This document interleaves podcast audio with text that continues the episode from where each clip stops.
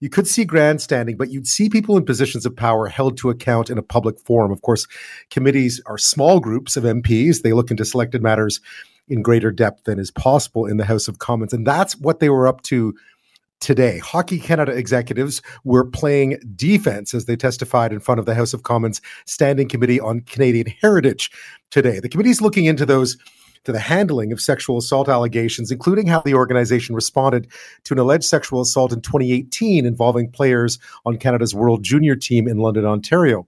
Several witnesses appeared today, including Hockey Canada president and CEO Scott Smith.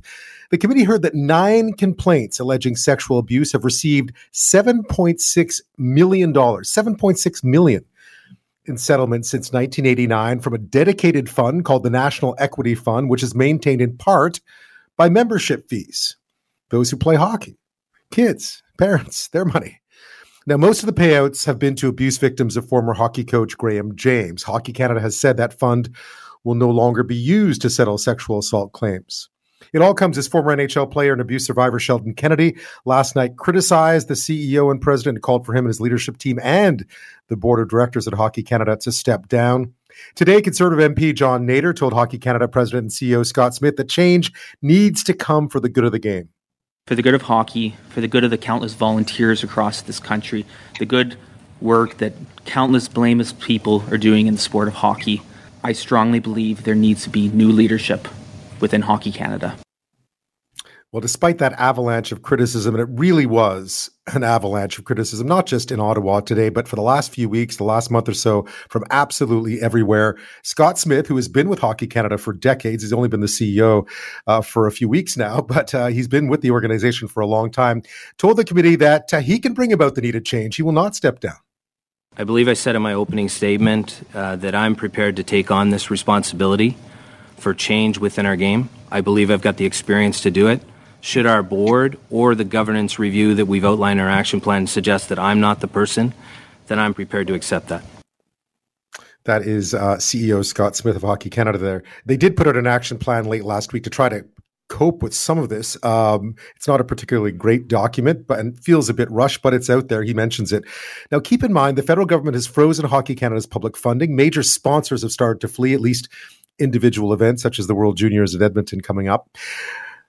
Is it, are they, do they need a change of leadership? It would seem like they probably do. Well, joining me now is Kristi Allain. Uh, She's an associate professor of sociology and the Canada Research Chair in Physical Culture and Social Life at St. Thomas University in New Brunswick and an expert in men's hockey culture. Thanks for your time tonight.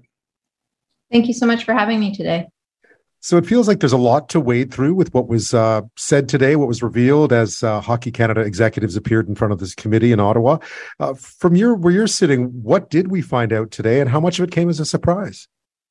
Um, I think we found out a bit more about the claims. Uh, we did see some overtures to releasing folks from non-disclosure agreements, which I, I think is one of the positive things. But I think uh, we, we heard more about Hockey Canada's plan to make sure that this isn't going to happen again. We heard from the head of Hockey Canada that he has no intentions of stepping down, that he's, you know, feels that he's going to be the, the right person to move this along and move, move this project of disrupting hockey culture forward and I think we we saw with our own eyes the the kind of commitment that Hockey Canada has. I think a lot of people have commented on social media, and I think rightfully so that a lot of what was said today sounded very hollow, sounded very insincere, and there's a lot of questions about whether uh, the leadership at Hockey Canada and and I would even stretch that to the leadership at the Canadian Hockey League. Are these the best people to you know right the ship to actually people who generated a, a problematic culture in men's hockey? Can they be the same people to fix it? And I think, as I've said since the beginning of this, likely not. Um, definitively me, not. Actually. Tell me about that problematic culture because it does feel, uh, in this sense, and even the revelations we continue to find to hear about are are being dug up. They're not being volunteered. Uh, that this is essentially an organization that's been called to the carpet, um, and now they're trying to put a, a good foot forward, but but it doesn't feel like any of this has been voluntary. No, and I, I, think what you're saying is is bang on. We we really owe what we know to some some fabulous investigative reporters, and and I commend them for their work here. Um, it's not because Hockey Canada, for all of its uh, language of transparency and truthfulness, they've not been very transparent nor very truthful. In fact, they've they've really obfuscated truth throughout. Um, you know, we we heard about the 2018 case only through the press, and then they were brought to account for it. And it was, you know, shortly thereafter that all of a sudden we now hear about the 2003 uh, alleged assault at, in Halifax.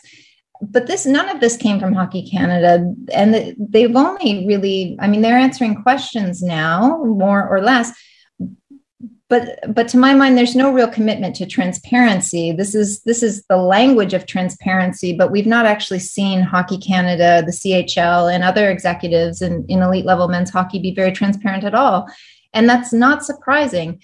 Hockey canada and elite level men's hockey in this country has operated as a closed institution. It's been incredibly resistant to letting people in that, that aren't from that community, that weren't sort of uh, raised in that community. Most of the people who are associated with elite level hockey in Canada, men's hockey in Canada, came through the system themselves, were trained in a very particular form of hockey culture, and then work to mentor the next generations of young men. I think that this raises important questions about whether these people are capable of, of you know, disrupting the culture, of tearing it down and building it back up again, which is what we desperately need. And I, I don't see how that can be possible with the same people at the helm. Tell me a bit about this action plan that was released late late last week from Hockey Canada to quote shatter the code of silence and eliminate toxic behavior in and around Canada's game. Uh, it feels like that was put together relatively relatively quickly in the face of some very stern criticism. Uh, is it legitimate? Do you think it'll work? I, don't see anything new here. Um, you know, I think this, I, and I see some things that are kind of troubling. This overture towards you know character assessment what would that mean who would be assessing character and and how would character be assessed uh, i think you know these leagues have always done character assessments from the chl to the nhl they often do pre-interviews with players and we've seen that they're not very capable of assessing character we can think about the player who played in london ontario who was suspended for circulating i believe um, sexual images of a former partner who asked not to be drafted to the NHL, but was drafted to the NHL with, with you know, Montreal saying that he'd learned his lesson.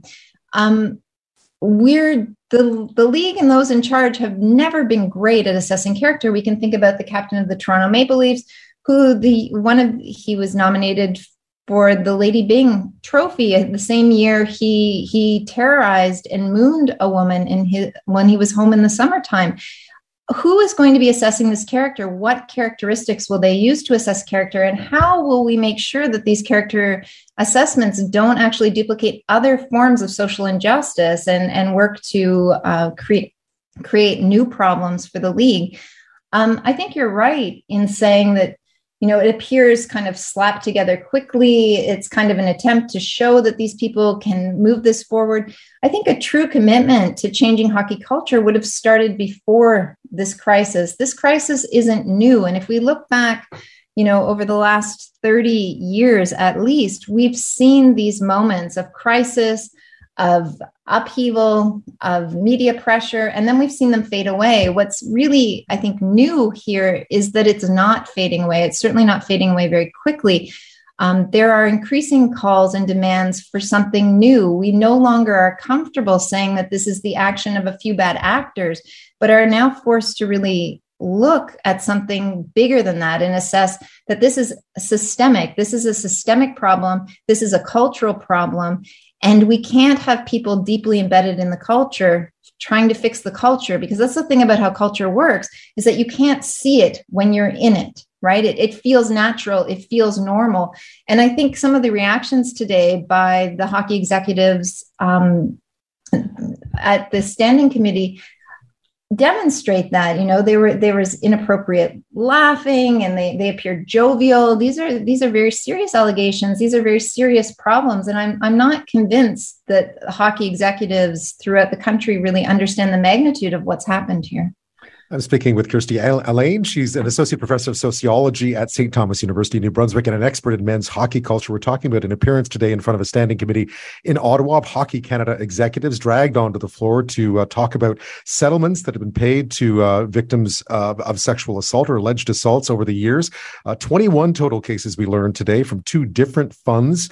Uh, that's a lot of money and uh, lots of calls these days, lots of pressure on Hockey Canada um, to change leadership if they're going to try and solve what is clearly a cultural issue within uh, hockey in this country and within uh, the governing body. When we come back, uh, some ideas about what progress might actually look like if it's not going to come from who's there now. Who could it come from? That's next. My guest is Kristi Allain. She's an associate professor of sociology at St. Thomas University in New Brunswick, also an expert in men's hockey culture in this country.